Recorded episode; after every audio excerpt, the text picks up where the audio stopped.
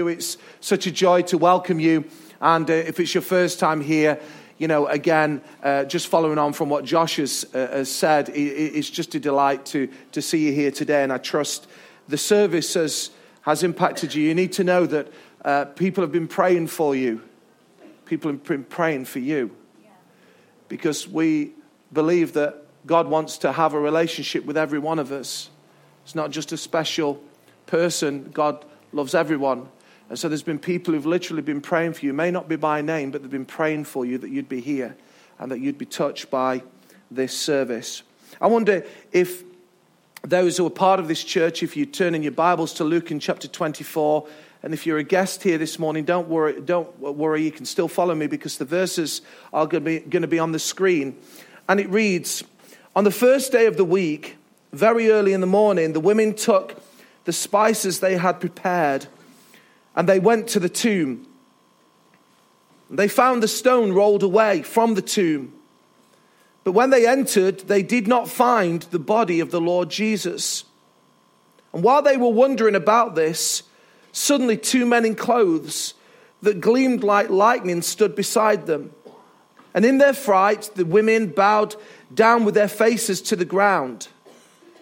But the men said to them, 'Why do you look for the living among the dead? He is not here. Yeah. He has risen. Yeah.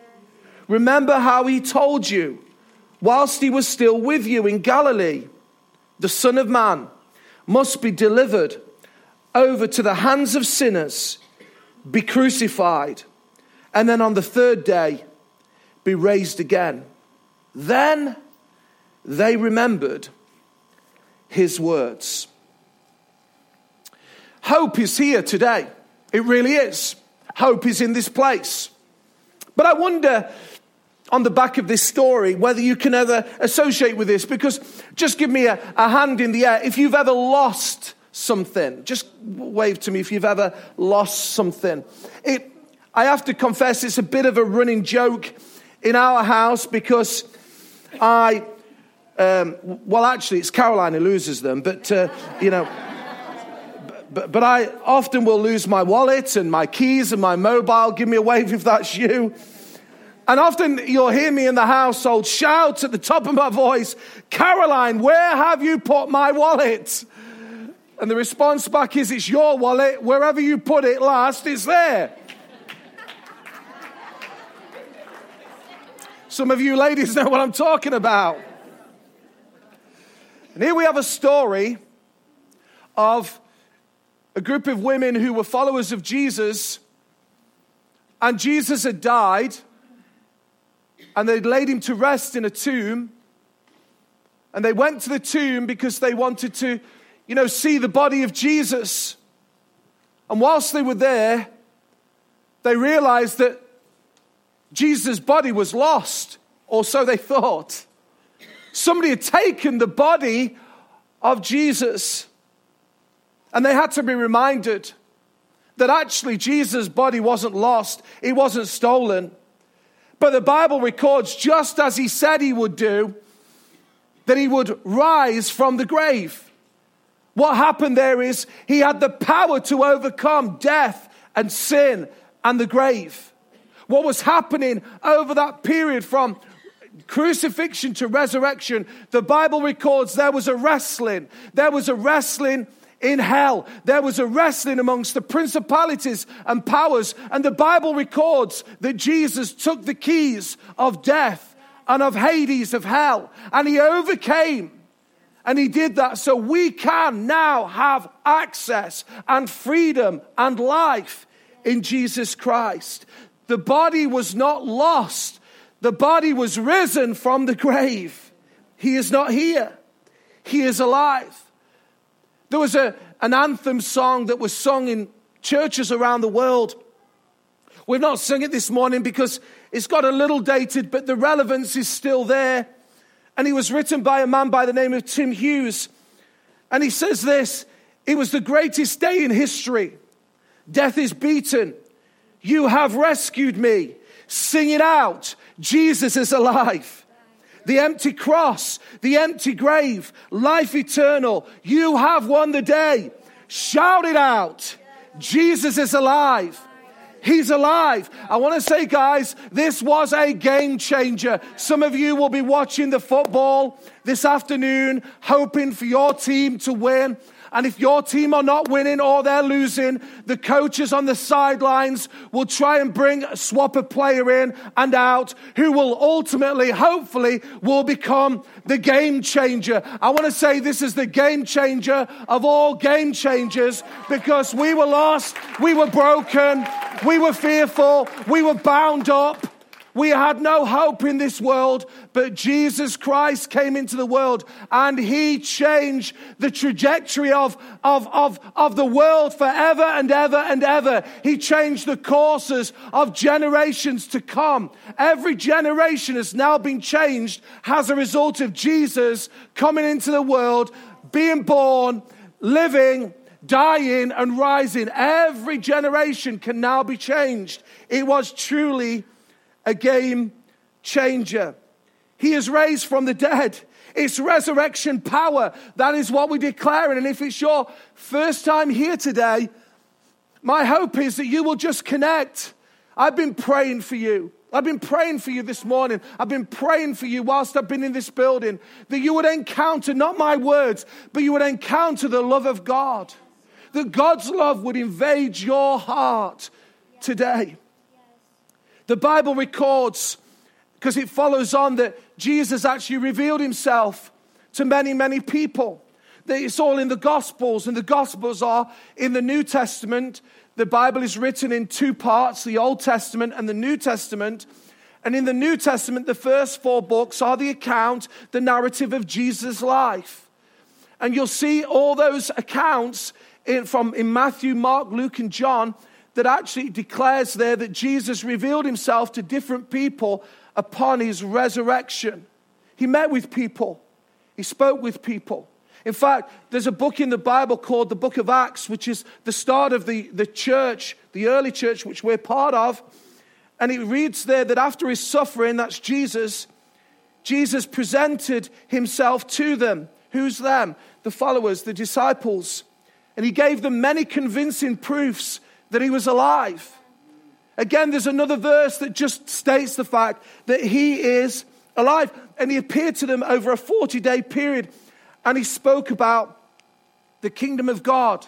Now, before some of you throw back the argument, well, this is the Bible, and you would say that, it's not just biblical accounts, but history records this happened. Religious textbooks dating back to the first century account to this Jesus and what I've just said to you to be true. This could be classed, categorized under amazing, unexplainable accounts. This was a, an amazing, unexplainable accounts. A miracle could be another phrase that we we would put at it. And some people would say, well, I'm not sure the miracles, I think the coincidences, I think it's luck, I think it's charm. Well, I actually believe that, that God is a God of miracles. I still believe that God is doing miracles today. I know the fact that not everybody gets healed, not everybody uh, is helped as we should, as we as, as we think we should be. But I do honestly know that eternity will tell its own story of some reasons why. Uh, just as a side note, I've prayed for people to be healed and believed they'd be healed and they've died. But I've also prayed for people to be healed and they've lived and they're still living. And I still believe in miracles today. I don't believe in coincidences. I believe that God is at work in all of our lives, whether you realize it, whether you recognize it or not. And this is one of those moments where people try and, you know, try and just argue it away. But I want to say to you, it is a miracle. It is an amazing, unexplainable account. There are miracles that God is working out in our lives. There are people in this church who can testify to miracles, great miracles, amazing, unexplainable things that have happened in their lives and through their lives. And you know, there's one particular story that my mind went to, and if you just allow me to go back to another generation, but some of you, because you know your history, would know there was a a, a, a, a, a missionary pioneer who went to Africa by the name of David Livingstone. And David Livingstone began his ministry there. And of course, the Africa that we now see is not the Africa that he went to. And there was many, many warlike tribes. And as he was trying to reach out to them, there was one particular warlike tribe that said they were going to kill him and everyone in his party. And so one afternoon, David Livingstone and those who were with him set up camp. But word was out there that these warriors had been tracking them all day. And they were actually outside the camp. And they were going to attack them and kill every one of them when it got dark. And these are the words of David Livingstone that he wrote in his journal that night on, note the date, January fourteenth, eighteen fifty-six. He wrote, "It is evening. I feel much turmoil and fear in the prospect of having all my plans knocked on the head by savages who are just now outside the camp." Those who studied his handwriting said you could even see the fear in the way that he wrote the letters. He wrote, "But Jesus said, 'All power is given unto me in heaven and on earth, and lo, I am with you always, even to the ends of the earth.'" Livingstone wrote, "This is the word of a gentleman of most strict and sacred honor. So that's the end of my fear. I feel quiet and calm now." And it was noted that even his letters were straight now. They didn't attack that night. Later, the tribe was brought to faith in Christ. And a couple of years later, David Livingstone asked the chief of this tribe, "Do you remember the night you were tracking my party?" "Yes, we had heard many rumors you were going to attack us." The chief said, "That's right. We were ready to attack the camp that night and kill you and everyone else." David Livingstone asked, "Then why didn't you attack?" And the chief responded, "When we got close to the camp, we looked and we saw forty-seven warriors surrounding your camp with swords in their hands." And David Livingstone was baffled because they didn't have any guards and they didn't have any warriors. Later, when he was on leave, absence of leave in Scotland, he shared his story at a church that was supporting him. A man came up to him afterwards with his prayer journal. And he said, "Look, I wrote it down.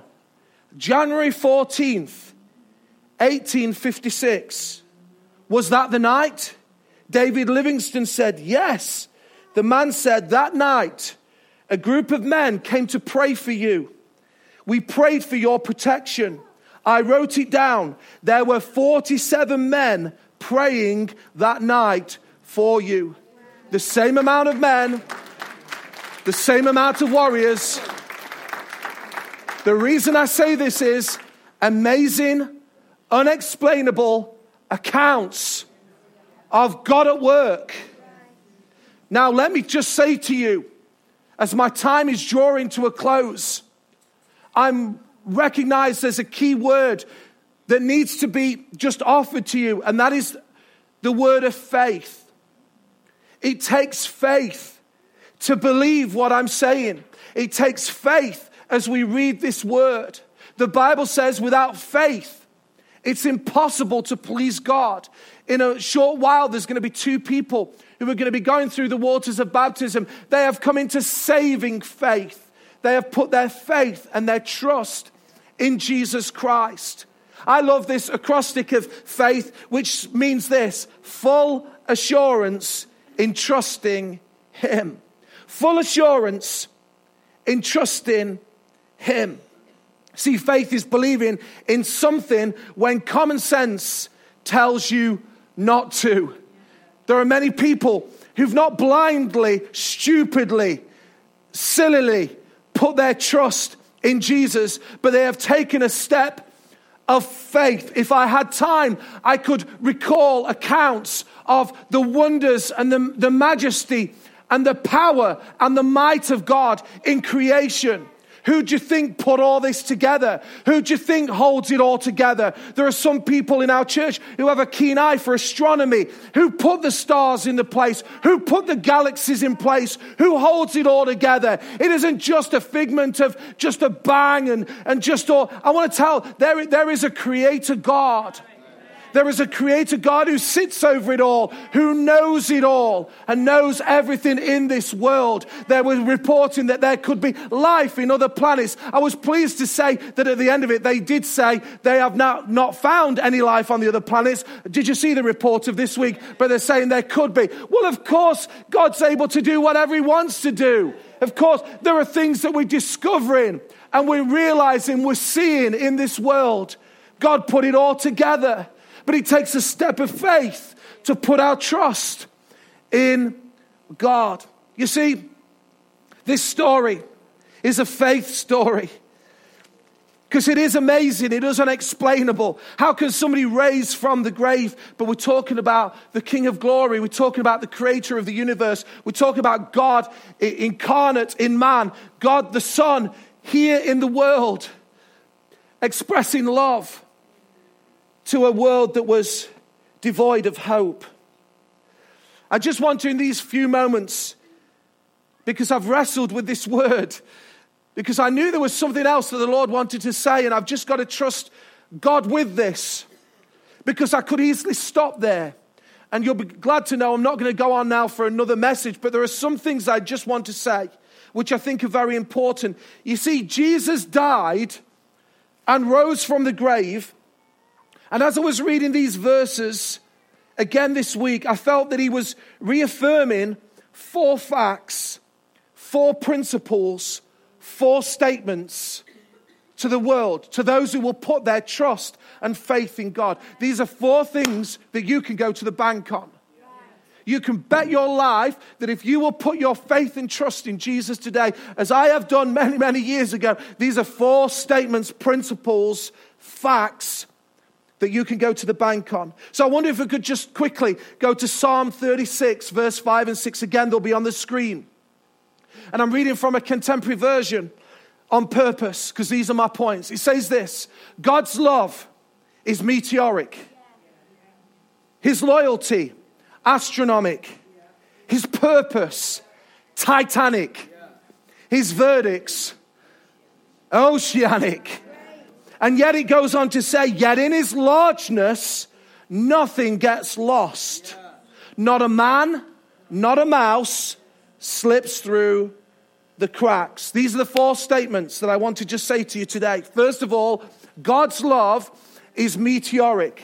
This is why Jesus came, because he wanted to express his meteoric love to the world. The Bible records as far as the east is from the west. And you try and measure that in universe. You can't. As far as the east is from the west, so far has he removed our transgressions from us, our sins from us. He takes them. There's another record of how Jesus takes our sins and hurls them into the depths of the sea.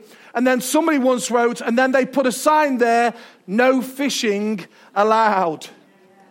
When he takes your sins, he takes them and he hurls them into the depths of the sea. The Bible records that nothing, listen to me ladies, listen, listen to me gentlemen, nothing can separate you from the love of God. Nothing can separate his love for you. No matter what you do, no matter how you behave, no matter what you speak, no matter what you say, nothing can separate God from, from, from his love towards you. You might not love him, but he will keep loving you. I remember having a conversation with a man who was very troubled in his mind. And I said, could I pray for you? And he says, no, you can't pray for me. I don't want anybody praying for me. And there was massive issues, you know, demonic issues over his life. And I just said to him, well, that's fine. I won't. But as soon as I put the phone down, you need to know I'm going to be praying for you, because you can't stop my prayers. He, he hung up on me. It's like the love of God. We may say, I don't want the love of God. He'll keep pouring out his love on you because he can't help himself, because his love is meteoric. He hates the sin of your life, but he loves you, the sinner. And listen to me, we're all sinners. I might have a nice suit on. Well, I think it's nice. I might have combed my hair and had a shower this morning and put some deodorant and aftershave on and tried to make myself look presentable. But the bottom line is, outside of Christ, I'm a filthy sinner, like the rest of us. Like the rest of us. So I'm not pointing my finger at you. I'm pointing it straight back at me. Secondly, God's loyalty is astronomic. I love this because in a world that's devoid of loyalty. This is not a statement because I know people do move the jobs, but people move the jobs, change jobs like I change underpants. It's just incredible. You may say, really? You only change them once a year, but no.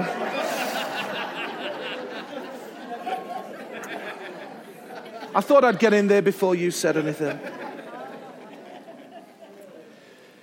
You know, we change brands, we change companies, we change sports teams. And it's interesting that the law on the street, not in the church, but the law on the street is one of loyalty. They get it. And I want to tell you, God gets it too. Because God's loyalty is astronomical. That means extremely large. His loyalty towards you is astronomical. All I want to say because of time is this. God is fiercely loyal over your life. I know I'm speaking to some people this morning because I know I need to say this. And it's a verse that you need to know. This is what the Bible says. God says, I will never leave you and I will never forsake you. He is supremely, fiercely loyal. Some of you need to hear that this morning. He is so loyal to you. He loves you. Yeah. He's committed to you. He cares for you. Yeah. And thirdly, God's purpose is titanic. It says in Job thirty-six verse five, God is mighty but despises no one. He is mighty and firm in his purpose. God has a purpose. Yeah. His purpose was reconciliation. God's purpose is titanic. Don't think about the sinking ship, please. There's nothing sinking about God. God's purpose is titanic. He knew what he came to do. And the only thing I want to say to you, he came for reconciliation. He came to reconcile you back to himself. He came to provide a way for you to be able to have relationship and freedom and peace, completeness, wholeness with God. That was his sole purpose. And also that means then as we step into faith, that we then begin to get a purpose. I have to just again go on the back of what Josh said about Growth Track. That is why we're so committed to it. Because we want to help people to know God, find freedom and discover your purpose. As a slight digression, I still come across a lot of people who have no idea what they're meant to be doing on the earth. They're just existing. They go to work and they don't like the job and they don't like the life and they don't like what they're doing. And there's more to life than that. And God has a purpose for every single one of you. And his plan is to prosper you and not to harm you. His plan is to give you a hope and a future. God's purpose over your life is titanic. It's not minuscule. It's large. Is anybody hearing me today? And lastly, God's verdicts are oceanic. When I talk about his verdicts, I'm talking about his decisions, his judgments. His judgments are just and deep. When he came and died, I want to say he put a verdict. Because the verdict should have been death for every single one of us. Every single one of us. That we should have got what we deserve. But his verdict was, no, I will send one who will pay the price for the guilty. The one who is perfect, the one who is sinless, he will pay the price for the guilty. And his verdict, as, as, as the hammer went down, it was done. His verdicts are oceanic. It says in Psalm twenty-five verse eight, God is fair and just and he corrects the misdirected and he sends them in the right direction. God's love is meteoric. God's loyalty is astronomical. God's purpose is titanic. And God's verdicts are oceanic. As you put your trust in God, as you take that step of faith, you can go to the bank on these four statements over your life. And as I finish, because there's another part to it that says this, that God announces his might and his power and his strength for all to see. And yet the writer here of this psalm says this, yet in his largeness, nothing gets lost. Not a man, not a mouse slips through the cracks. Let me just say this to you. In the vastness of this universe in which we live, You, yes you sir, yes you young person, yes you who nobody notices in a room, I want you to know, yeah. in the sight of God you are known, yeah. you are seen, yeah. and you are heard. Right. If I can say this, you are being watched. God has the ability, I don't get my head around it again, it's an amazing, unexplainable fact, but God is all seeing, all knowing. And nothing of, nothing of this world is lost before God. Not a flower that loses its petal or a bird that falls from the sky is lost on God. In his largeness, nothing gets lost. Not a man, not a mouse falls, slips through the cracks. You may say the largeness of this world. It has to be said, the crisis in Yemen, if you've been watching the news, Syria, the plight of children, the challenges in North Korea, the famines affecting whole nations, nations at war, political leaders making bold statements, the largeness. And yet, he sees all that, and yet he also sees the smallness of every lonely, elderly person who shuts their door this afternoon to see nobody for days on end. The abandoned wife, the adopted and the fostered child, the confused young person, the dissatisfied professional, the drug addict, the alcoholic, the unemployed, the financially dependent and the financially broken. He sees it all. Because nothing slips through the cracks. I want to announce to you today, hope is here. Hope is here. God is vast. His power that raised Christ from the dead, but he's also available to every single one of us. Jesus has made a way for you to be reconciled back to God. And I wonder, just in these closing moments that I have for you, whether you just bow your heads for a moment. Hope is here. Hope is here for every single one of us, no matter where we have come from. And if you'd like me to pray for you today, because you would say, Christian, I want to be reconciled back to God. I've sinned. I've made mistakes. I'm far away from God. I have no peace in my heart. But there's an offer of a wonderful gift of salvation.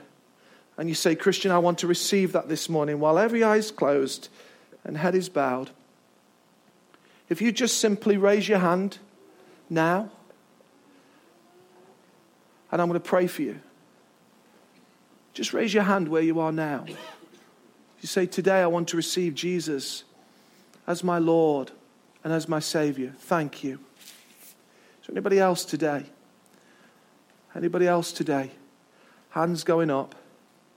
Thank you, Jesus. We praise you, Lord. Yeah, thank you. Hands that are going up. Thank you, Jesus. We praise you. Father, I thank you today, for you are rich in mercy and love.